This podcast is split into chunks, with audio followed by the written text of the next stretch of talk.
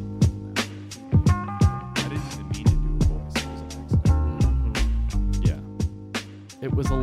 um, that, and I was like, oh no, I oh no. Hmm. Yeah, I'm doing my McConaughey. We're talking about mayonnaise that's been expired for seven months. Audience, weigh in and tell us what do you think. Will still thinks it's good to go. No, I just it's not my, also it's not mine, so I felt no responsibility for it. So, you know, you know, I, I look after my own condiment babies in the in the fridge. But you have no problem just leaving a fallen soldier in there. It's like having a decaying corpse next to your buddies in the trenches, and you're just fine with that. There's so much fucking preserv- preservative in, in that kind of nonsense. Like it's shelf stable, unrefrigerated for years. but not once it's opened and then refrigerated. Doesn't that destabilize its shelf stability? Yeah, but like, what kept it stable on a shelf for so long? It's got some. It's got some witchcraft in it. We can't have another food episode though. No, that's true. We can't. This is, this is after show talk. Oh, okay. We can do a food after show, but not a food real show. We can't do food too. Uh, we could. We could do food every time, I think. No, Honestly, we could. eh, not really. No? Mm, That I- feels like a lie coming from you. I mean, I love eating shit, but I also don't like, you know, get to go out in the town and try new things and, you know, Right. We have nothing to review, really. no, No. I had some good oysters over the weekend, though. I will say that. those look delicious. yeah, they Yeah. were amazing, and they were large, Rhode Island farmed. Oh, they weren't like Completely wild caught delicious. nonsense. I think that five of them. I got a five by five. They call it. Yeah, I was like, why is it not a dozen? Um, five of them were wild caught from a certain harbor, and then five of them were from an oyster farm. But in Rhode Island, that means like p- pretty much mean- wild. It also just means, yeah, wh- where's the farm? It's the ocean around the island, right? Yeah, it's just like a spot in the ocean that they cultivate. That's not really. A lot of people grow oysters. I did a little looking into it after the fact. Okay. Oyster farming's pretty common. Huh. I mean, it How- doesn't like common to Rhode Island. Uh, just common in general. I think a lot of the oysters you get, even really good ones, are technically farmed. Oh. Because all an oyster farm is is like the right style of mud on the ground. Oh. And once you get the oysters going, apparently it's pretty easy to cultivate them continuously. So you just build them a sandbox and they appear? yeah, and then Oh. you just dig them out. It's not like you're you don't need to set aside, I don't know, an open patch of ocean or something. They don't have like a long maturity rate. It's not difficult to make them grow. Oh. New York Harbor used to be one of the biggest oy- uh, oyster production sites in the That's why world. they were cheap. Why yeah, It's in. That's why it's in the lifeblood of the city. Like, oh, you're waiting in Grand Central. Okay, let's just go slam half a dozen- dozen oysters before we go on the uh, train ride home. yeah. Much like lobster, it used to be peasant food too. It was considered cheap and gross. It was like a penny. Mm-hmm. Oh, someone should bring back penny oysters and really fuck up their entire business model. Oh yeah, I think that's a losing bet. The oysters I got were very expensive, frankly. Well, I mean, they were normal priced, but two fifty per. that's norm. That's still mm, it's decent. Yeah, It's but, not four. you know, you start to run into money at a certain point because oysters is a nice snack. Snack, but uh, when you're looking for a whole meal, well, it's not a whole meal. No, it's not. But we got a scallop crudo also, which was quite good. I'd never had that before. Raw scallops, Yeah. in olive oil Yeah, with radishes on it. uh huh. It was great. Crunchy. It rem- uh, in, in Endive, well, the radishes are crunchy. The scallop is like sashimi. It's delicious. Mm. It's got some like butter, but it's got some it got some tooth on it. no, I think you're thinking of cooked scallops. That's what's different about it. I've only ever had scallops cooked in the past. Scallops cooked or buttery? Yes, scallops uncooked are extra buttery. Really? Yeah, it was like Huh. eating fatty tuna, kind of. That's what. That's the best mouthfeel analogy I can think of. Interesting. Yeah, it was quite good. They s- they they harden as you cook them. A little bit. That's They, all. I guess that's all meat. I don't want to call them rubbery, but they get a little more. I don't know. They get a little more tooth to them. Like, Toothsome. yeah. Oh yeah. So how was your how was your journey? You went Oh. on a journey to to the beaches. Yeah, it was great. Other than the traffic, man, New England traffic on a weekend. I left on a Friday night and came back on a Sunday afternoon. Yeah, you experience the hell that is 95 north and south. It is really, really, really bad. It was ass to ass traffic from here to Hartford. mm-hmm. And then I had a small stretch where there was no traffic. And then as soon as I got into Rhode Island, there was traffic again. Uh huh. It took like four and a half hours. Uh huh. I know that's a boring thing to talk about, but it really should only take like three hours. That's normal. On an though. open day, it wouldn't take very long. Mm, Mm, But so I don't know. That that was my one observation about the transpo was like I don't know if I'm going to make a habit of this because it was a lot more sitting in traffic than I would have preferred. It wasn't like a fun drive, you know. And then when you're over the 4-hour mark on a day trip, now it's long. yeah. Under 4 is not so bad. Over 4, especially by yourself, is a little tedious. It's a bit much. Yeah. I mean, this is why. Pe- I mean, granted, this is not a great idea, but people will fly out of um, Newark into Boston and then take a bus and then a cab to P Town because they don't want to sit in traffic. And I'm like, that's so much more work. Well, isn't the bus going to sit you in traffic anyway? Not from Boston. Not going down from Boston. Oh, I It's guess a lot not. less. Okay. Yeah, yeah. Yeah, I don't know. I mean, when I've taken the bus in the past, it was never that bad, but it's because I sort of got there in the middle of the night. Yeah. If well, I was smart the night I left, I would have just waited to leave. I left at 4:30. yeah, give it like six or seven. I should have waited till 6 or 7 and I would have got there around the same time anyway, yeah. you know. Did you stop at Pepe's on the way back? On the way? to No, or I, from? I did think about it. If there wasn't so much traffic, I totally would have because I needed to eat on the way out there. But by the time I got to New Haven, I'd already been in the car for like two and a half hours, Oh, and I was well. like, I'm not, yeah, I'm not doing this. that's a lot. Yeah. Um, tr- I don't know. Speaking of more food things, I guess we are going to do at least a food intro here. uh, Trevor, when I got there, made me a delicious recipe that he later sent me that you would appreciate too. A very simple udon, cabbage, and pork stir fry. Yeah, you take the things, you stir fry them. It's very basic, but it was so good. Sesame oil, you know, some hot red pepper flakes. Uh-huh. It was quite delicious. Yeah. So I had that when I got there, which was fantastic. I had oysters the next day, and also I got my favorite treat, which is smoked bluefish. What the fuck is I a bluefish? haven't told you about this before. It's a white fish. Uh, I don't. The Like a breed is blue. bluegill? No, it's not a bluegill. It's called a bluefish Huh. but it's a smoked whitefish that is like meaty like salmon. It has the same texture a- Uh-huh. as like cooked salmon, but a whitefish flavor, and then add the smokiness of like pastrami locks on top of that. Ooh. Very, very fucking good.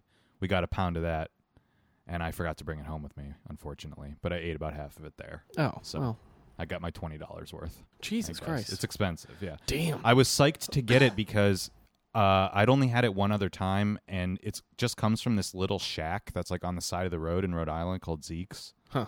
Highly recommend Zeke's, by the way. Huh. I couldn't tell you how to get there, but Shack on the side of the road. if you're any, anywhere near Jamestown, Rhode Island, it's there somewhere. Um, it only comes from this little shack, and they only get a certain amount per day from their supplier, so Oh. it usually sells out by like middle afternoon.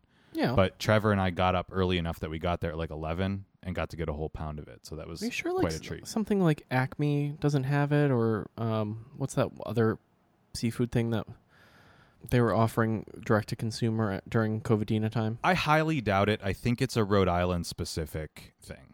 Mm, I mean, I'm not I'm not saying it's impossible that you could find it other places, but this is not like an on-menu item anywhere else I've ever seen.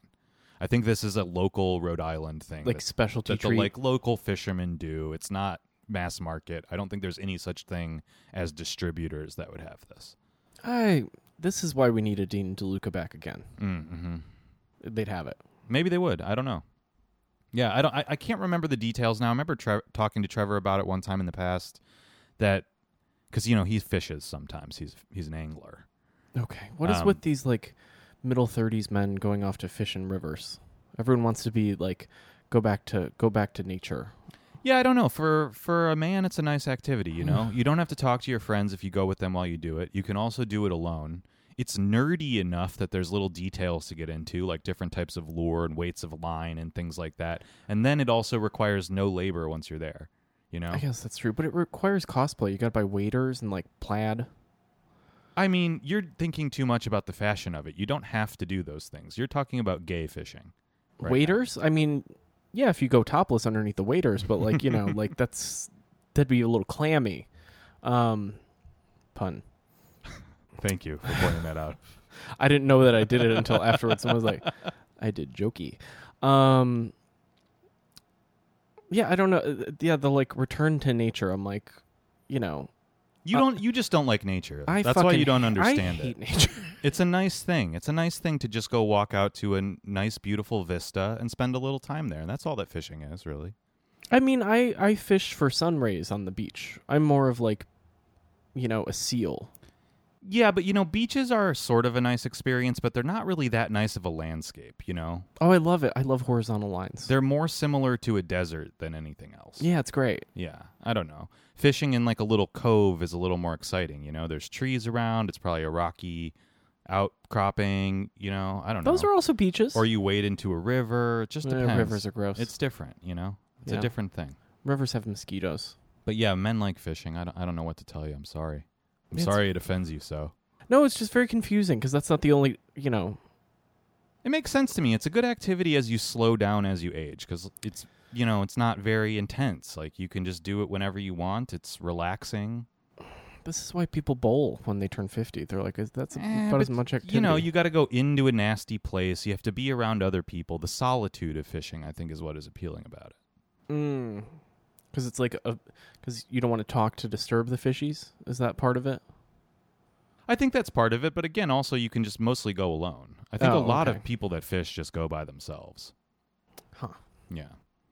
Well, anyway, all I was saying about that was I remember talking to Trevor one time about the bluefish thing. Mm-hmm. And I think the reason it's popular in Rhode Island is that there's a lot of limits on what you can take away when you go fishing and what you have to throw Oh. back. And bluefish are unlimited takeaway there. Oh. So it's like easy for people to catch it and shit and then smoke it. But then why w- why wouldn't it be more readily, why ugh, why would it not be more readily available I don't know. if it's in you know if it's I just don't think there's a national demand for it, is what I'm saying. I think it's Oh. pretty available in Rhode Island because it's common there. But I'm not sure like people in Maine are clamoring? for- clamoring for this particular whitefish because it's pretty generic at the end of the day. It's very good smoked, and I'm sure it would be good over a grill or whatever. But if you just had grilled bluefish, you wouldn't really know the difference between that and like a nice trout or something. but like would wouldn't you rather have that than like flown in weird questionable tilapia? You know. oh, absolutely, yeah. So like you know um you know we have this thing off the coast of Rhode Island. You can overcharge for it. Like this is a classic American opportunist opportunistic moment, not being taken. Shocking. But also on the East Coast with the fishing, there's also that kind of like, well, we don't do that. Yeah, yeah. The fishermen, I don't know. they're- Rhode Island people are weird in general. They're very sort of secretive and proprietary about their state, and for good reason because it's a nice place and it is not overwhelmed with people from outside the state. Yeah. And I think Well, they try to keep it parts. that way. Parts. most of it. I mean, it's a small state, you know. P Town. I guess, I guess. Gays descend like furies on them. Yeah, yeah.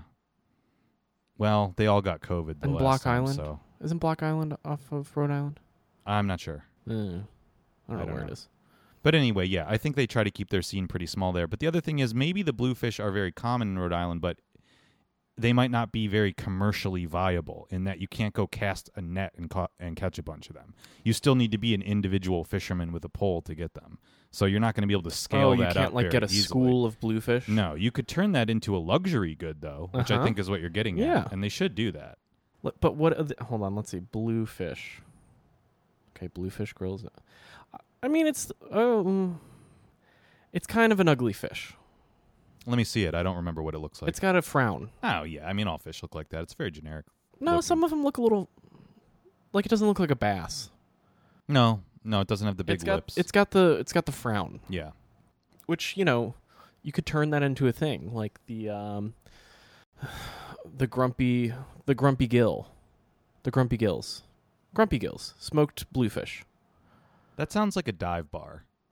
grumpy grumpy gill Grumpy gills. if that yeah. if it had one l yeah Mm, mhm. but two l two l's Right. grumpy gills the smoked bluefish company Well, all right. Well, hey, i this is America, man. You could be this. i need to find i need this to could find be these your fishermen dream. You could sell it in Provincetown. You know. no you can sell it anywhere Yeah. you bring it to new york you overcharge for it I- it's twenty dollars a pound in a shack Yeah. double double total yeah. trouble That's true. You could sell the smoked stuff for forty dollars a pound, and people would for sure. people would buy it. go, gimme, gimme, gimme, gimme. It's also I just can't stress enough how incredibly delicious it is. Yeah. Yeah. Because if it's toast, if it's delicious, you can be like, I'm, I put it on toast, and people will be like, oh my fucking god. Ooh, yeah, put it on a bagel sandwich. That would be so good. No, like a sourdough toast. Oh, yeah, yeah, yeah. I know. You could fancy it up a the little new bit. I'm just Hmm. lobster roll is fantasizing. bluefish on a, on a Mm. thick a thick toast. Yeah, uh, the oyster stand that we went to, we originally went there for lobster rolls, but they sold out of them before we Fuck got lobster rolls. You know my you know my stance on there. lobster Yeah, rolls. all right, fine. We don't need to talk about it I hate anymore. them so much. You just hate the price point. You love them. You No, would- I don't. You would shove them in your face every chance you got if they didn't cost as much, and everyone knows it. No, Don't pretend like that's not true. it should be a treat. And when there's too many of them and they're mostly bad, it's not a treat anymore. It's a scourge. Okay, all right. We've been over this. Yes. My position has not changed. I do not like them that much, but when they are available, they should be delicious. All right. Oh, so anyway, we were talking about Rhode Island. Yeah, stuff. so other than the traffic and Um, Snacks. it was a great trip. I mean, I did everything I like to do in my little New England zone, which is Mm-hmm. go to a rocky beach and lay out. We saw a seal. It Oh. was swimming around. It didn't come up on the rocks, unfortunately, yeah, they're shy. but it was out there catching fish. We saw a couple people uh, alongside the seal spear fishing. You know, By there's the- Mm-hmm. sailboats all over the place. It's just a nice. It's just a nice place to be. yeah. Um, so we did that, got the oysters. Other than that, I just hung out. You know, it was nice. We watched a movie. I watched that Bob Odenkirk movie, Nobody, where Bob Odenkirk is John Wick. What? You never saw the trailers for this? Bob Odenkirk. What? yeah, Bob Odenkirk starred in a movie called Nobody, Mm-hmm. where he's apparently living like a typical suburban dad life, Mm-hmm. and then his house gets home invaded.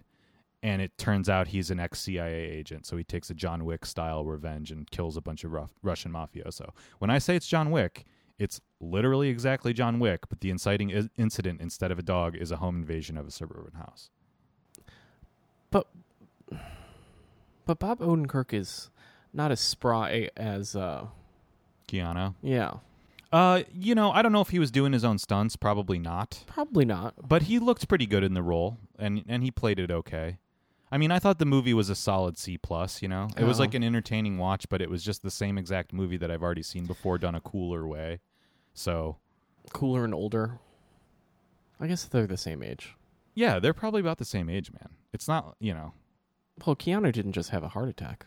no that's true yeah So rip to bob he's still alive. Good God. well he could die any day now i'm just no, doing it no, he preemptively. seems fine. green and lewis podcast wishes that bob odenkirk would No, die. no, you're gonna if make this is ever played in a courtroom i want it to be clear you're gonna that make I'm making Ulrika so mad. a direct oh, threat God. on the life of William Odenkirk. what? that must be his name. Bob? Everybody calls him Bob, but it's probably William. It'd be Robert, you dumbass. What? Oh, that's true, Bill. I was thinking of Bill. Sorry. the fuck? I was like, I was like, why is my name now? hi- No, that's absolutely not correct. Well, that's good. If they ever play it back in the courtroom, then they can't hold it against me. I was wishing for the death of someone completely unrelated yeah, his cousin. Oh, to the actor on Breaking Bad. Yeah. God, maybe William H Macy. I like William H. Macy. I used to watch Jurassic Park 3 all the time. Mm. The worst one. Back in the days of DVDs, it was one of the only DVDs I had. That's so depressing. So I would watch Jurassic Park so 3. depressing. And William H. H. Macy plays a divorcee that runs a tile store in that movie. we talked about this on a very Did early we episode. really? Yes, Oh, it wow. had to have. Yeah, we must have. I used to leave that DVD menu going while I was on drugs. Yep. This we talked. That that's okay. what. Yeah. Okay, All right. So we're Then gonna we- pa- we've covered everything. We might as well not do No. that. we just you have to like suppress the like you know nostalgia trips in your brain to just go did we already because I, I was listening to a podcast earlier today that i was like you guys already talked about that you already did that Any the podcast whole that's bit. been around longer than two years, which we have, is, yeah, believe it or not, we just crossed that Rubicon 2019, July. i don't think 2020 counts i'm gonna say 2020 in general doesn't count towards uh uh longevity of things I don't know what you're talking about. It it definitely counts, especially for us. I think 2020 was an incredibly productive year for Green and Lewis. Some of our best work was created during that time. How dare you write it off and I say don't it know. doesn't count? I don't know i don't know how time works Anyway, I was making a point, yeah which Things was that, go any on- podcast that's been around for longer than two years is going to start telling the same stories, and everybody knows that. At this point, you know, people that are hanging on are just hanging out for the parasocial relationship they have with us. You know, it's just the hanging out that they're doing vicariously. They don't Sorry. care if we talk about the same shit over and That's over. true. I mean, we can talk about the text message I just got from J.D. Vance, fighting for the forgotten. The left is America, leaving the American people behind. Uh, The childless left. protect Ohio values. Is he running for something in he Ohio? is. He's running for senate in Ohio. Yeah. Why do I keep getting fucking texts? I like I think Dennis who who had this phone RIP for real, he better be fucking dead. Um I think he was a little bit on the uh Republican side. Because This you is- used to get texts from Donald Trump too. didn't Yes, you? and Yeah. I, I think this is why when it goes to when you look up my uh, information online, it's like registered Republican, and I go, "What the fuck are you talking about?" I think because Dennis fucked me up. Dennis from Lakewood, haunting my ass. I think you're right. Yeah, it's associated with your phone number. Yes. Oh, bitch. Ah, God damn it, you're so lucky. I wish I got texts from JD Vance. I should just sign up for his mail mailing lists. All all mine are from ineffectual leftists, you know. I want the cool hard right wingers now. Well, I get texts also from the city that are like, "You wanna, you wanna, you want a booster shot?" And I'm like, "Already? From the city of Cleveland? No, New York." Oh, from New York, yeah, I know. yeah. Yeah, I just saw today that they're recommending you get a booster shot after eight months. Guess what I will not be Brum, doing? brum, brum, brum. I'm not waiting in line for a shot. No, this is not gonna be a fixture of my life. I'm sorry. We're Well- done. Let me tell you a story about my day to day, just as a, a quick aside about healthcare. Keep talking. I'm gonna go get the wine, but I can hear you. Okay. Does your oh yeah, you can hear through your actual ears, not the headphones. So I, you know, I was on like a medical journey because I was I did the thing where I for like two weeks I think I pretty much worked myself to to death. Like and was like, ooh, I'm feeling like I got to the point of dehydration and was like, ooh, something is not right in my body. And I maybe gave myself a UTI or maybe I got a, s- a sty. I don't know. So I just wanted to find out. I was like, I need to find somewhere to pee in a cup. Okay? I don't mean to get uh, TMI here, but you were having like urinary problems that were apparent to you. Drip, drip. Oh no, okay. But not enough to be like, oh God, this is a problem. yeah, So, like, if I was hydrated, not so much. Unhydrated, ooh, we have problems. So I was like, we have some issues. Um, so I was like, I think this might just be a stress slash no water consumption situation. Because there was like two days where I just had coffee, green juice, coffee, wine, oh, gre- like I was, I was doing bad things to my body. I genuinely feel really bad for you if you're getting to the age where poor choices combined with stress can have like bodily issues in that sense. It's genetic, like I get skin problems and shit, but man, if it was like, a little discharge. yeah, Mhm. that's not great. yeah. Um, and again, I know what the other one is, so I was like, it's not that. We're not there yet, so I don't know. Um, I drove around to four different city MDs. Tried to go to another one yesterday. Lines for forty minutes. I left. I left the one after standing forty minutes yesterday. Drive to one in uh, Bushwick. It's sketchy as fuck. There's just this dude who's stoned out of his mind, just standing outside of it, just staring because you have to wait outside of them. Drive to Williamsburg because I was like, well, at least if I have to wait or I have to walk around, I'm in Williamsburg. I can do a little shoppy shoppy. Yeah, Um, front desk attendant jumps out after 20 minutes. There's a medical emergency inside, so we don't know how long it's going to take, so you guys got to go. And I'm like, okay. So, continue on to the next one. Uh, in by Food Bazaar, there's like a fake City MD. All right, so that's a four hour wait period, so you got to sign up online. I'm like, Jesus okay Christ. because everyone's freaking out and getting COVID tests or returning to work, so they need COVID tests to go to Oh, their yeah, offices and yeah. all this bullshit. And I'm like, I just need to pee in a cup. Like, what are we doing here? Drive to Maspeth. Okay, so there's a four hour wait. I'm like, for what? Where are the people waiting? I see no people. There's six people in this waiting room. Wow. Well, if the wait's truly that long, they must just be doing it all by phone, and you get a text and you show up when your appointment You is. cannot do this online. You cannot sign up Wow. for it online. So you just have to go to the place, submit to the wait, and then Drive around and then Hate come your back. life, yeah. Oh my god. that so I gave up. sucks. Um, I was like, I'll just hydrate. And do you think your problem's been solved? It's by that? probably going to be okay. okay. yeah. but I just want to know Well, damn, dude, that's really crazy to hear. You really think it's all people doing COVID-related things because they have Testing. people are having to go back to the office in September. Right. In order to go back, they're going to have to have PCR tests, which are two to three weeks, two, or no, three to five weeks out. Jesus Christ. So, Well, can't you just get the vaccine and then you don't have to do the test? uh huh. But you're saying that all of these people in your estimation are people that don't want to get the vax, so they're going to submit to this every week? Or the or offices are doing the thing where you have to sh- do both because of Delta. That's crazy. That's insane. Which at that point, just let the people work from fucking yeah, home. just let the people work from home. I don't know. I don't know. Where I work is doing one or the other, you know. Yeah. Which it seems the easier for the business too. I don't know. And also, If you're going to let people cares? back to the office, what do you care about their health? You obviously don't care. also you want to. How many people do you want to cram in an office where this is going to be a problem?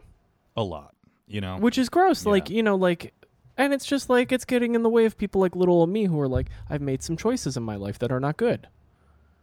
This is what medicine is for. Come on, I'm supposed to be able to walk into an urgent care and be like, problems, and they go, okay, no wait, come, come, come, come to Papa. And they go, it's one or the other, and I go, okay, let's find out which one. Oh man, it's going to be like that for a good long time. It's gonna too. be like two weeks of this shit. I think more.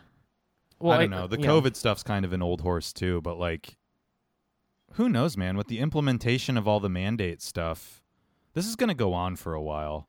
Well, because people also like like myself do not have primary care providers. No, yeah, 'Cause neither it's- do I. I don't know how. Again, we've been, we failed as adults. We don't know how to get them. I don't think it's really our fault, but okay. I mean, it is because we should just go online and do it. But Well, it's yeah, I so mean- annoying. You you could you could do that, but who's to say that your insurance won't drop your primary care provider the next year when it re, when your business renegotiates the contract, which happens all the time. oh, and then you got to go shopping for another yeah, one. and then you have to get another one. Or if you're like me and you've had on and off health insurance your entire fucking life, Mm. the only time I ever had consistent health insurance was when I was a kid and I was under my parents. Ever since I've gotten off of my dad's health insurance plan, I've been on and off health insurance alternately for 10 years. Oh, yeah. it's well, like, I don't think that's really on me to not have a primary care provider fair. at that point. Yeah, fair. Um, so anyway, yeah. But no, I'm sympathetic to you. That really sucks. Like, you So- know, I just recently got back on health insurance. I think I mentioned that before. And I'm Mhm. trying to like go to the doctor, get a checkup, and like go to the dermatologist and shit. But not if this is going on. Fuck that. Well, don't go to sit. go- Don't go to urgent care. So, like, what I I did some looking up, and Callan Lord opened up a, a thing in Brooklyn. I was like, oh, okay, so maybe I'll do that. But like, that's so much focused on like under underinsured, non-insured. It's you know, it's for everybody, but like, it's for you know, poor gays and poor you know, like, and I'm like, do I? I kind of feel guilty, but like, you guys kind of know what you're doing, so like, I don't know. oh, I was gonna let it totally pass by that I didn't know this reference, but that's what that is. Kinda. Callan Lord is. Uh, there's one in Chelsea. it, it was Gay. uh, by and for gays Yeah. for health insurance. Yeah, Interesting. Is it like an old thing from the 80s? Cal- like during the one in HIV Chelsea, times? Uh, but they expanded since then. yeah. Oh, okay. I was like, I mean, I oh. feel like you should do that. That's fair. like I'll pay full price. Like, oh, here, shit, you want a donation? I don't fucking know. I don't bill think- however much you want to insurance. I don't care. I also don't think having insurance makes you should make you feel any guilt about going to a place like that. Yeah, but it does. It shouldn't. Don't have, worry Have about you it. met me? Yeah. I'm like, who's this for? Oh, I'm sorry. Because like on the like, do you want to be a patient? It's like, how many drugs do you use? And I'm like, none. Whoa, whoa. What's hilarious about that is like they're not going to believe you. That always happens to me Oh, when I'm asked that question at the doctor, I remember this distinctly from when I was a teenager. Before I had ever smoked weed, I went to my doctor, who at that point was my primary care physician. He later killed himself, weirdly. well, He also drove a yellow Lamborghini. The dude was a character. he He, was in, smoked cigarettes. He was gay. he was in deep debt. He was he was in- in a bad way. Um, but uh, anyway, Doctors who smoke in the '90s. yeah, gay doctor who smoked with the Lambo and later Vic sued. Um, Whoa, he killed people and did the. Nah, victory suicide like in a video game. Okay, I guess that does imply that you did kill other people. Yeah, Who it does- knows? yeah, okay. No well. one ever told me. But anyway, this guy asked me if I had ever smoked weed, and I If really he wasn't dead, I would have been like, "You have his number." you did seem pretty cool. Maybe you could have rescued him from his terrible depression. Probably living in suburban Ohio, he didn't have a lot of uh, gay men to commiserate. No, with. he and he chose a yellow Lamborghini, which is like no. Mm, Yeah, I don't. He was. An, he maybe he was an early adopter of cryptocurrency. Anyway. They didn't have that in the nineties. Anyway, this guy asked me if I ever smoked weed, and I really Mm-hmm. truly hadn't. And I was like, "No, I've never smoked it." And he was like, "You've never smoked weed?" And I was like, no. And he was like, I'm going to put you down for a couple times a month. and I was like, I really haven't. And he was like, sure. He's like, I'm not telling your parents. Like, don't worry about it. And I was like, but I really haven't. And he's like, no, come on. There was some projecting going Yeah, on there. yeah. Yeah. That's some hardcore projecting. Yeah. Uh, But sure enough, not long after he was right. he was just like, "Uh, I'm going to, I'm, I'm going to peg you as, uh, give it a couple months and, uh, that's what it's going to be. Yeah, yeah. And you're like, hmm, you figured it out. You cracked the code. Mm-hmm. Oh, sorry, very itchy. Um, yeah. So that that's the state of healthcare in New York. It's trash, of uh, non-centralized healthcare. Yeah. Man, I'm really not looking forward to more people going back to the office. I can already tell on the trains in the morning that that's happening, and it's really pissing me off. But how? Because I drove all over God's green boroughs. One, one, one and a half. And there were just people wandering the streets, just lackadaisically, like fully not working, maybe like in between their work from home job, but obviously gave up working at like one o'clock. And I'm like, what the fuck is going on here on this day? What, aren't you all supposed to be inside? Like, what? Huh? What? It was confusing. I don't know. It's not that confusing. It's summer in the city, and you got to imagine that a lot of people are going to still be able to work from home. There's plenty of people that aren't going back. It's just a noticeable uptick. Yeah, but That's all. And I think the confusion around the mandates, the vaccine mandates, is really spurring this along. oh. because it's making employers do illogical shit like requiring tests and the vaccine. You know, Which is terror the dumbest shit. That's the dumbest idea. I mean, you're going to have to require tests every week for everybody if that's your policy, because otherwise it makes no sense to do it once. But also, how are you gonna enforce that? You know, you 'Cause, don't like- submit your test every week, you don't have a job anymore. That's a pretty good disciplinary mechanism. But like, uh, with a three week delay on tests, like, what are you gonna do? Yeah, you're not going to fire a huge percentage of your workforce. I don't know what they're going to do. That's what I'm getting at. It makes no sense. It's just a clusterfuck, as that- usual. that's a thing with like, oh, that I think started this weekend. Like, if you want to go eat indoors, you have to show either the card or a proof of negative in the from the past forty eight hours. yeah, and I'm like, wait, wait, wait, wait, wait, wait, wait. literally impossible to do. Well, you'd have to get a rapid one, Yeah. which I don't think are free. No, probably not. I don't know. Well, but uh, some employers will only take the PCR. It's a mess. Everything is a mess. Yeah, it's a mess. Museums are requiring now that you have to be vaccinated. What? Yeah, Who? all of them. What? Yeah, I just read that today in the Times. The museums and the de Blasio administration got together and were like, yeah, we're going to require How? vaccine status because they can integrate it into their existing ticketing systems pretty easily. How? What? That was the that was the logic as it was explained in the article that the museums agreed to this and that it wasn't a big deal for them because they already are doing like some of them are doing temperature checks like at the Met those things like they already have in place a protocol Mm-hmm. so it's not difficult to add a vaccine requirement and maybe forego some of the other stuff I don't know But if I still have to wear a mask inside, which you are going to have to do Why? again here we go yeah why? I don't know You already told me that this is a vax and relax playground. Can I just whip this off? Because it's very hot in here. nope that's the never Met, going the away. Met is poorly air conditioned. mm-hmm. I know I can't live that way. Ah, look, I don't want to get into it again because we spent a lot of air, air talking about this already. right. I think it's pretty clear that We can get into this then, because this is, this is true. You want to see some some gray lady done fucked up shit? sure. Um, Is it about Afghanistan?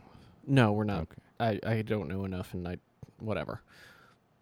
Say goodbye. To I was free- only guessing that because there's been a lot of really bad articles across publications about that. yeah. but That's why I'm anyway. like I don't know. Uh, Critics Notebook, New York Times. Can we ever look at Titian's paintings the same way again? Great is what this art is, yet it raises doubts whether any art, however great, can be considered exempt from moral scrutiny. Is this about how the paintings are like the rape of the Sabian women or whatever, and you're not allowed to show that anymore? I guess, I don't know. or you're not allowed to title it that way. Well, it was just like, are we canceling Titian? Man's been dead for 400 years. Yes, I think they are attempting to do that. Well, it's Helen Cotter, so I don't think he was, but he was just like, well, now we have to look at it from the lens of like, wow, this was really aggressive. And I'm like, okay. And it was, you know, who it was commissioned by was like, it was like a, a show of power. And I'm like, well, yeah, that's what you did back in the day. What the fuck? yeah i am i am alarmed and upset and slash think it's completely retarded that you would ever look at art through a moral lens. People that do that are idiots, Also, it's so old. Who cares? especially especially It's so historical old. art. I mean, y- you cannot apply your contemporary morality to really anybody in the past. You can never do that. People had lit like different consciousnesses than we do. They had completely different worldviews. Also, Oh, it's a myth. yes. It's a painting of a myth. Well, and it might, and you know, whether or Mm, not that's the really the event relevant. was actual or mythical, I think what you know what that author or what people that are receptive to articles like that would maybe claim is that you should never represent uh, sexual violence in art. But that that also was just like you know back in the day that was like raping and pillaging wasn't necessarily like you know capital R. It would just be like we're stealing your women. We're probably going to do stuff to them, but we're mostly just destroying your ability to reproduce, and we're going to kill all the men folk. You know, like Well, yes, I mean that stuff actually happened, and it was considered a norm. That's not to say that it was ever ethical, no, but it wasn't considered unusual, that was wartime. and it wasn't considered a breach of protocol. well, that was battle stuff. And you frankly, know. things like that still happen. I mean, Mhm. frankly, like in Afghanistan, people are making a big deal about the uh, the Afghan government officials, meaning our guys, that were raping boys. You Yeah. know well, that the U.S. military and, and you know every presidential administration that oversaw it knew about and sanctioned and let them do. great. I mean, we so did, this kind of stuff still happens. I to mean say that it- was all Vietnam too. So like you know, Sure, My Lai Power- massacre, whatever. power does terrible things. Um, Well, th- but, But- to, back to the question of art, the But, idea like, that the- you can't represent or grapple with that in a painting is insane. I was like, I was just gonna say, depiction should not be off the table, especially in 1400. Of course not. When was Titian painting? 1500, 1400, 15. Probably 1500s. I don't know I don't exactly. fucking know. Love my MFA. So good, so good with information. Um, but like that's the kind of thing where I'm like, what the fuck is why? And then we we can now turn the page away from this, which I do want to see the show. It's at um, it's at the Isabel Stewart. Hmm. Well, wait a minute. D- Don't turn don't turn the page so quickly. We don't need to rush through this because we got we got time to kill on the podcast. Well, I got a, I got another one about a kind of re rereading of antiquity. okay. so then we can have the greater greater circle conversation. Uh, so you know Madonna the Long Neck, right? Parmigianino. Yes. This painting by Parmigianino is weird, contrived, and full of misscaled fix- figures. If you want to describe Madonna in a contemporary would say, contemporary way, you uh, contemporary way, you could say that this painting is extra. The elongated neck and fingers of blah blah blah. blah. Putting things aside, oh, going over the top. I'm like, why? Why are we calling thing? Why are we using slang things? Uh, We know what it is. It's Man, uh, why are we taking the old things and then going? Let's make it cool and hip let's have it you know re-enter the conversation by having you know saying titian wasn't woke and that parmigianino was extra as fuck Yeah. I mean, look. because To, they're deeply uncool subjects like titian's not a thing that you go ooh that's some hot shit to rediscover You're Right. like we know it's they're some of the greatest paintings on the planet thank you so much parmigianino eh, maybe not as, they're m- lush but look, as much as I have a problem with like the politics of the first example and the stylization in the second example, y- I think anybody looking at this would have to concede that this is what always happens though, is that contemporary people look at art in the past and reinterpret it through their own lens. In one case, they're doing an abject ahistorical like disservice to things.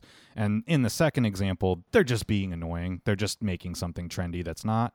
I have less of a problem with the uh, second one just because whatever you're trying to make an article that's like appealing to zoomers or something it's never but like gonna why be like you know like the author is not of that generation some older person than we are and Holland Cotter is you know old as shit so like he's just being like well that's not woke and you're like whoa whoa whoa whoa whoa whoa whoa whoa I guess what I'm Like- saying is I don't find it that objectionable to try and like dress up the language around a a piece of art that you're interested in to try to make it appealing to a different audience. That doesn't really bother me. I, it's not for me. I'm not going to look, you know, at an old master painting and call it extra but or you're say that it's based but they're or not- whatever. but they're not you know, high school art teachers, they're critics. Like, so This, is maybe is, the bigger problem. This is yeah. why I have uh, you know bones to pick because I'm like, what are you doing? Are you trying to educate the public on something? Like, what did it? No, I, you are not an educator. You're a critic. You you know, I we know critics can't teach for shit. Most of them. Well, I think when critics are good or when they were good, uh, they are descriptive. Most of the best critics just are telling you what they see in a painting in the driest possible terms for the most part.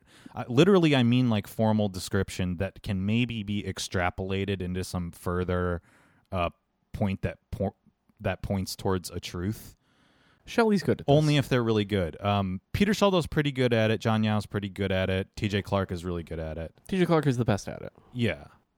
But they also do the thing of like being very good at describing the feelings that the thing that the, the specific thing that they saw made them feel. Yes, So they can locate their feelings very precisely. they can. That's Even the Roberta skill. can is you know is sometimes as I would say wishy-washy. she's less good, but where I give her credit is that she just sticks to description for the most part. She does not start moralizing about things by and large. Her descriptors are also like laser focused too. yeah, and I mean sometimes. she's m- she's more of a critic in the superficial sense of I went to this show and here's what I thought of it. Not um I'm She's old school, like loved it, hated it, loved it, Yeah. hated it, and you're like, okay, some honest honesty is always good. it's zero or one on the binary for Roberta for the most part. She doesn't Yeah. make larger theoretical points, you know. I mean, she'll slam an entire series of things, and be like, what the fuck is this? Why is this happening all over the place? I guess what I mean is like she's never written a book, for example. No, you don't want her to. Probably not. No. That's not what she's for. No. You want her to look at something and go, you know, thumbs up, side thumb, thumb thumbs down. Yeah, she she needs to do the gladiator, the communist thing. Yeah.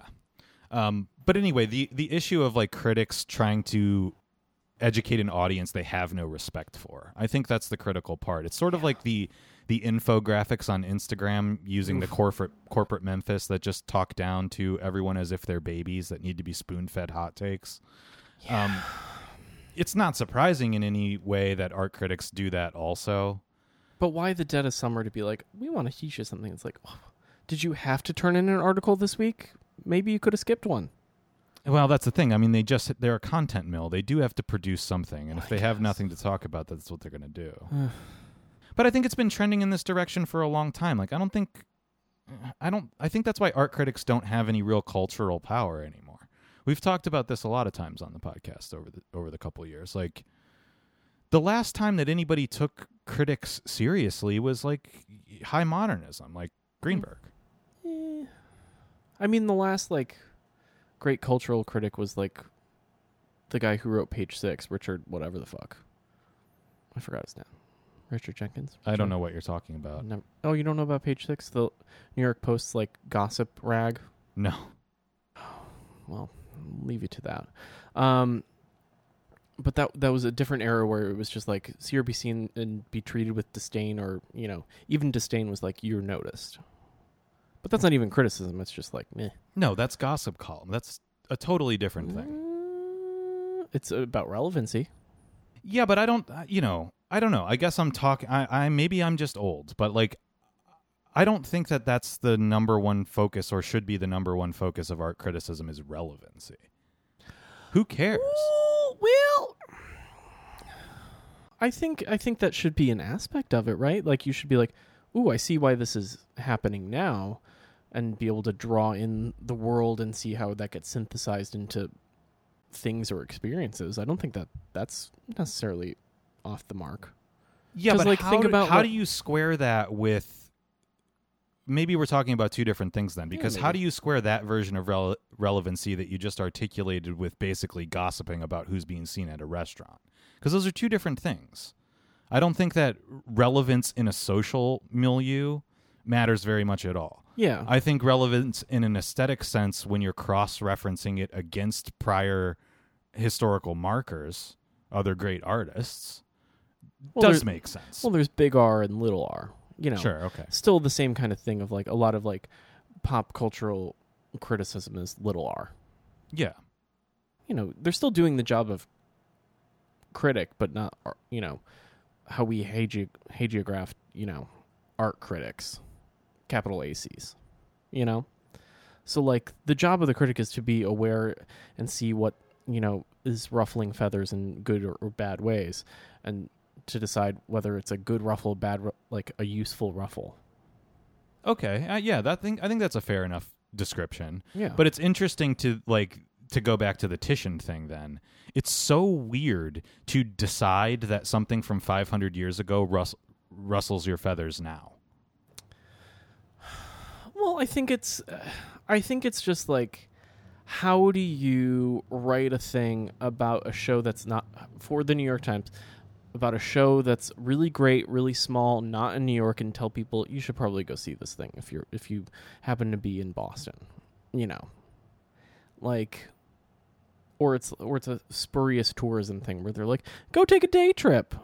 But that doesn't Worked on me. I was like, oh shit, didn't even know that. I could've that go do doesn't that. doesn't make a lot of sense with the like with tacking on the woke ideology to it. That is weird. Yeah. Cuz I think that's the greater problem with it. Of course you can like write an article about any show anywhere that you want and try to attract people to go see it. Uh, Yeah. that's not the issue. The the issue is that you're l- laundering contemporary morality onto something from the Renaissance. It's weird. Like w- you know, granted I haven't read the article nor probably will I. like I mean the headline I saw it today and it, it put me off enough that I was like, all right, I'm not even going to like I'm not even going to dignify this. I did scroll. I didn't even read that hard. But it, it I, I- it's curious because it's like basically a, a critic, even if they're not coming down on one side or the other, musing about the idea of a form of thought censorship. Like at the end of the day, that's what you're kind of advocating for. Whether whether you're saying it shouldn't be titled "The Rape of the Sabian Women," they should change the title basically as a trigger warning, or we need when we look at these paintings, we need to uh, reconsider their aesthetic validity because of their subject matter like it's it's a slippery slope i always invoke the slippery slope argument but i really do think it is a slippery slope to a different kind of censorship that says like well then you can't represent uh, certain kinds of politics in paintings because they're opposed to the regime i mean what's the difference your regime just happens to be a secular religion of virtue rather than a state policy of oppression right Here we go. Okay, so do you want two sentences from the thing? Sure. Because the whole review is literally about 13 sentences, not very long. Uh, the image is powerful, but is it beautiful? Scare quotes. It is when you approach it up close, which wonderfully you can do, as the show is installed by Nathaniel Silver, curator of museum's collection. Uh, Titian was one of history's magician paint movers. Other ones, Velasquez, Rubens, Manet, adored him for that. Standing inches away, blah, blah, blah, dabs, blah. Really nice. Nice paint handling, bro. Um, then you step back and get the whole painting, the big picture, and it's a harsh one, a narrative of victimized innocence, but also M dash, even primarily M dash of erotic display, detailed in Europa's flailing limbs, the bull in the Jupiter, Jupiter uh, in the bull Jupiter's avid eyes, and in the figure of a dolphin riding Puto, who playfully mimics Europa's agonizing pose. Add all, to all this the purpose of the cycle's making, for the delic- delectation of a world conquering ruler who spoke of himself in Olympian terms, and you have art with a fair share of unbeautiful features. I'm like, yeah, but here's the thing. If you think that's any different from now, when you get a Jeff Koons commissioned by oligarchs or whatever the fuck, I don't think the story changes.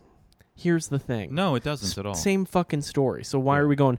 Titian was problematic. Shut the fuck up. All Right. art is problematic because the who can afford the sky high figures of any sort of historical or auction historical track comes from a terrible place. Yeah. I mean, if you if you're going to judge art by who owns it, then all contemporary art is completely verboten.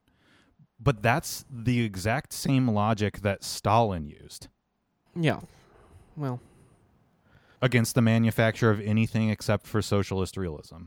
That it was bourgeois and therefore toxic, you know, to society. So if you're going to say that about somebody that collects it, you're right. It doesn't matter whether it's Titian or whether it's somebody collecting Jeff Koons. That's totally true. And then the beginning of that diatribe, when he's describing the aesthetic qualities of the painting, the bull and blah blah blah, how beautiful it is. All of that applies to Guernica too. An erotic, violent spectacle. I mean, and you would never tear down that painting because it was an anti-war painting, right? But it's- it has all the same thing. It has rape. It has sexuality. In fact, it's probably based on a Titian or something like it. There's bulls. I mean, it has yeah. things down to the same subject matter. Probably closer to the the Poussin. That's at the yeah, yeah, at the Met with the running figures. That is also a rape painting. right. Um, so I I guess uh, it confounds me because I just don't know what the ultimate point of it is, and I don't think that these people ever come out and say what they mean, which is that you should not paint that. That's Well, what's no- always implied in these writings and thought processes. next sentence. Increasingly, a lot of older art, older art, if it's going to be alive for new audiences, it will need to be presented from these dual perspectives as formally superlative creations, but also as container of difficult, often negative histories. The gardener understands, as evidenced by in printed text and audio interviews, that place 16th century works in the show in the context of current cultural thinking, and in contemporary works commissioned for the occasion. Um, here's the thing. Again, that plays 16th century works in the show in the context of current cultural thinking.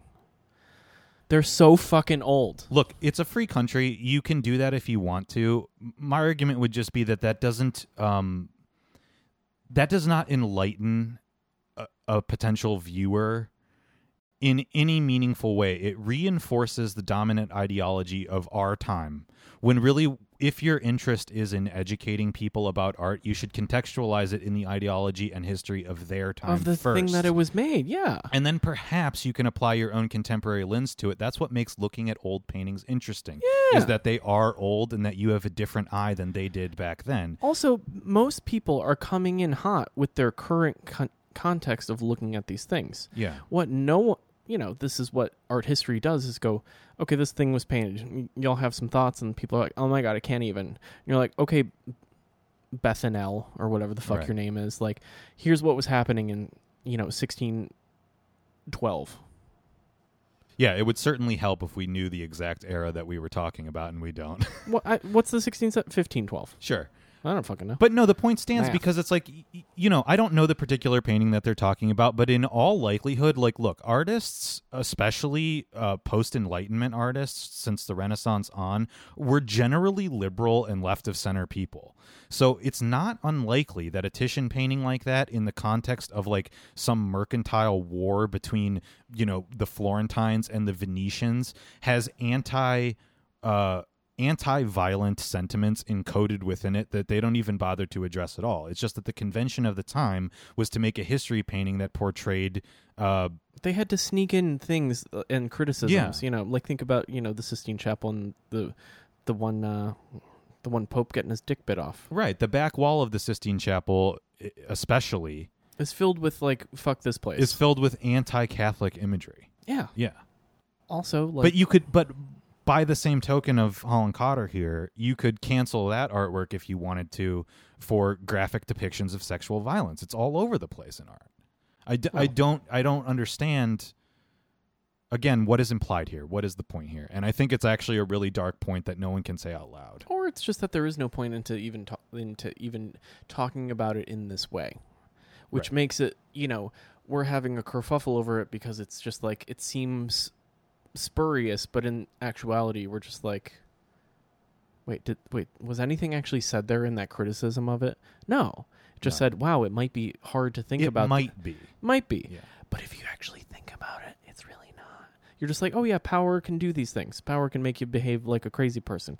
Yes, we've learned about this. This is something that is true now, was true then in the making of this this thing, and then was also true in the time that the myths that were told that this is based off of that were also another another thousand years later. Like, this is just this is a concurrent part of human history that comes up again. So it's not problematic, and we can't look at Titian as unwoke. Right. We just have to go. History be fucked. Dudes be bad. Uh, power can be corrupted, and this is what happens. yeah. So like, you don't have to be like fuck Titian, which it's obviously not that because he's like Titian's a fucking great painter. And we're like, yeah, we know. He real good at that. He real good at that. He's also smart as shit. He's you know concurrent with Michelangelo, but like, who makes better paintings? I don't know. I would say Tisha. Well, whatever. I mean, th- the point that I would make, I keep saying imply a lot, but I can't get over it. What is so insidious is always the implications of things like this. Why, uh, again, why raise the issue if you're not trying to reinforce a dominant paradigm? And I don't think that these, that this particular author or that a lot of the times these content mill creators, whether it's art Holland Carter. criticism- It's not like some young dumbass. It's Holland Carter. well, uh, well, that who makes now is adopting the mantle of Buzzfeedery. Yes. And you know not what you do. I think he fears for his own career that if he doesn't at least For relevance, yeah. mention this, Yeah. that he's going to get in trouble. Why? Also, why not just You make the- can't write positively about a painting that portrays rape without mentioning that uh, this is problematic now. But I think like what it's the hesitation to be like, hey, you know, like you know, looking at these now might be like hashtag trigger warning, but here's the thing: they were hashtag trigger warning then. Here's why: like actually making a statement. Yes. These are cautious, timid, kind of like, ooh, we have to think about these things, and you're like, because they depict such awful, and we're like, yeah. Like the burial at Arl is a terrible thing too, but are we gonna talk? What, what what are we doing? What are you doing? Describing these things, Right. you are doing a disservice to the objects and the presentation of them by not making a statement about them. You are tiptoeing around statement making at all. You are not doing your job as a critic, which is more reprehensible than trying to deal with like the nonsense of like, oh, are we worried about what can't be shown? It's like, no, because it, ca- it clearly can't be shown because it's a traveling show. So like, fuck off. Like, no Yeah, one's yeah. going to be like, oh my god, can't bring that here. Right. But like, yeah, you're timidity is useless. absolutely. I mean, one of the fundamental things you learn in writing essays is have a point of view. Well, that's just also just how to be an interesting person. Do you have a point of view? Shit. If you don't, mm. Well, and when it's entirely your job to have a point of view that other people don't have about art that you can demonstrate to them hashtag failing up. through your writing, yeah. That's that's the that's the part that's a little more alarming to me as the state of things of like, oh, Parmigianino's extra, and we're like, yeah, that's the whole fucking point. We know, we know that was the point. I guess what it what that brings up to me is like it sort of begs the question, what good would it do if there were really good art critics right now? I don't think it would matter because I don't think that the content being produced uh, and I am saying content specifically Yeah, by contemporary artists would really measure up to any significant scrutiny by a well-trained eye with a good point of view. Well, this this is a good segue. So, you know, Jamie is opening O'Flannery's or Flat whatever the fuck the bar is in New Brunswick. I know you're about to go there, but I really loved her quote, her poll quote. I haven't seen anything cool in so long, and I was like, Absolutely, that's a point true. of view. Yeah, Do I love the business card? I go, wow, you are you get away with so much, and I, oh, love it. I mean, sh- genuinely, I mean this in all sincerity. But it's all honest. So like, she's you- a shining light of honesty in in a in a dark time, and you can say whatever you want about her work or her projects or whatever, but like she also hey, man, knows that she's a bullshitter she's too. com- she's c- a completely authentic person though. yeah, even if it's bullshit. It's a very Trumpian thing, it's great. Yeah, that's You the know? fucked up. which is very timely though and makes a lot of sense. Like looked at one way, it's completely belligerent narcissism, which is not a good sign for society, yeah, but is the most honest assessment of it I think I've seen outside of people making a lot of money like Jeff Koons and Damien Hirst. yeah. I mean, That's the other side of it is the cold calculated business person. of the like I practice and rehearse to do this, and she's like, I Yeah. did not do any of that. Um, also like the pull quote of like, yeah, I, I'm just gonna wear fake Prada suits all day and like start being a real boss bitch, and I was like, oh, wow, that's a takedown of half the Lower East Side. Damn. Yeah, yeah. Um, it's good satire even if it's not trying to be and and i think it's sort of is and sort of isn't yeah, it's I- interesting it's unnameable well, I, I, yeah, I'm it's wondering, like, post ironic uh, yeah, mm, yeah. well I th- i've talked she's like one step away from being the th- the fourth mic on Cumtown. yeah yeah what it, what it is is shtob that russian Excuse me. it's that russian concept that i've uh, talked about on here before um, by Alexei Yurchek. Uh, Everything was forever until Oh, it that was no thing. more. Okay. That book, Yeah. um, where people in the late Soviet Union over identified with certain uh, trends and aesthetics to the point where it was not clear whether they were being ironic or sincere. Huh. And I think that Prada pantsuit comment is exactly that. And it and is a really is a really prescient thing for the moment. I don't think I could tell you why. I don't know what that means in a broader sense, but I do know that the things that I like being produced in culture right now all have that quality. Huh. Such as give me a such as other than come wizard sixty nine four twenty or Well, whatever the that, well, I was just I was just gonna say. I mean, he's a pretty good example. Uh, Come Town itself, that that whole podcast um, universe, Red Scare. I mean, it, that is all doing that exact thing. Well, there's also this idea, like, uh, this is also a thing in alt comedy in, in New York right now, too. Like, of like, you know, the worst thing that anyone can do is they're dealing with that thing of like, the worst thing that anyone can do right now is be earnest. Because there was also a time where, ever, like, radical vulnerability was like the name of the game for a certain kind of like up and comery. That's easy to Sure. be co opted because it's just like, oh, you're a genuine person. We can manipulate you because you seem soft in the head. Well, it can slip. Earnestness can slip very easily into naivete, Yeah. and it can also slip very easily into something really insidious, which is constantly putting your trauma on display for content. For points, yeah. Um which is i think what like what a lot of that eventually transitioned into and that's how we got the cut in the way it is today. i guess i don't know a lot about You don't the cut know. but But like, you know, that yeah, that's or that's how you get those like now this videos on on Instagram of like this person found this terrible thing and horrible things happened to her, but this is a tale of perseverance and you're like and it just is like a Facebook mom post thing.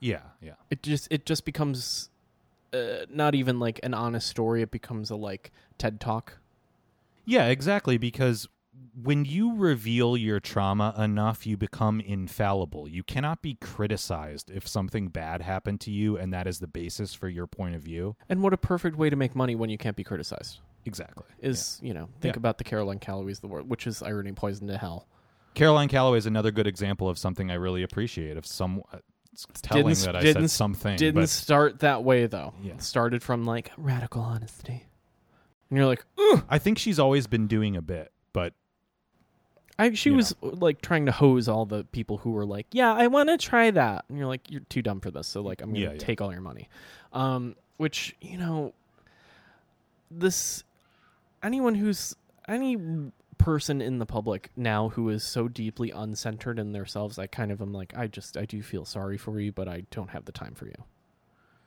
like i don't know it's just like if you can't get your shit together and at least have a point of view if you're just like yeah let's go to Brown, like it's the it's all the back to Brown. anything centrist of like yeah i don't really know how to feel about that yet i don't have a statement like uh, granted i'm using lady voice but like even dudes are like yeah, i don't know how to feel about that yeah it's really hard it's complicated no no the world is wildly complicated but your feelings upon upon anything are not that complicated you have an opinion maybe you don't maybe that's the thing maybe people don't I think a lot of people really don't, whether it's because they're heavily propagandized, whether it's because they're completely checked out, uh, whether it's because they have no investment in any system larger than themselves anymore. I think it makes a lot of sense that people are disoriented right now. I certainly feel that way. I don't think that's really that unusual. I think it's difficult um, to be convicted right now about anything because life has never been more difficult in some ways. But doesn't that make isn't that a little freeing to be like I don't want to waste my time like flim flamming about? Um, I hate flim flamming. you know, it, it it can be, but it's also overwhelming because what is there to do about it? Like having the appropriate conviction in any particular like argument or situation isn't that useful right now. Eh, didn't say you had you had to be useful about your opinion, but you should maybe have one about something in the world. What Like, I'm trying to say is I understand why you would avoid the temptation to have an opinion or to state it because it doesn't do any good. Like we've talked about this before i- in reference to things that have happened to me where it's like you'll get punished for it sometimes. Well, So I get being reticent ab- That might about have been the delivery. absolutely it's not it's not that I'm it might be the delivery. I'm not Gotta saying think I'm about not that. like I'm not culpable or that, but you can bad things can happen as a result of living your truth, you know? Yeah, I mean, like, yeah. Well, we also see that out in the world. you where see that people- with people's jobs. Like the vaccine thing is a good example. You know how many unvaccinated people are, have a conviction that they don't want this fucking experimental thing and are at risk of losing their job and have to figure out a way around that Yeah. right now? yeah, You know? yeah. so there's r- real shit at stake. When it comes to art, there's not, which makes our prior f- conversation really frustrating because this should be an area where there's not a lot of stakes, and you should You feel free at all times to say, "I think this is fucking." You should be bullshit." able to like fire cannons off Yeah. all the time. Yeah. And yeah, it's the place where no one wants to do it. Everyone's got maybe a water gun in their back pocket and going, pew pew. Well, and I personally would feel really different about that Holland Co- Cotter article if it said, like, I think these Titian paintings are awful because they are displays of sexual violence, and I don't think you should ever. He would never say that. he's Display like, these that. are fucking great. Yeah. Of At the end of the day, he's like, these are done masterfully. And you're like, no shit. Well, and I think a lot of people realize that if they were to say what they think they're convicted about, they would sound ridiculous. I mean, we say what we're thinking about all the time, and we and do we sound ridiculous, yeah.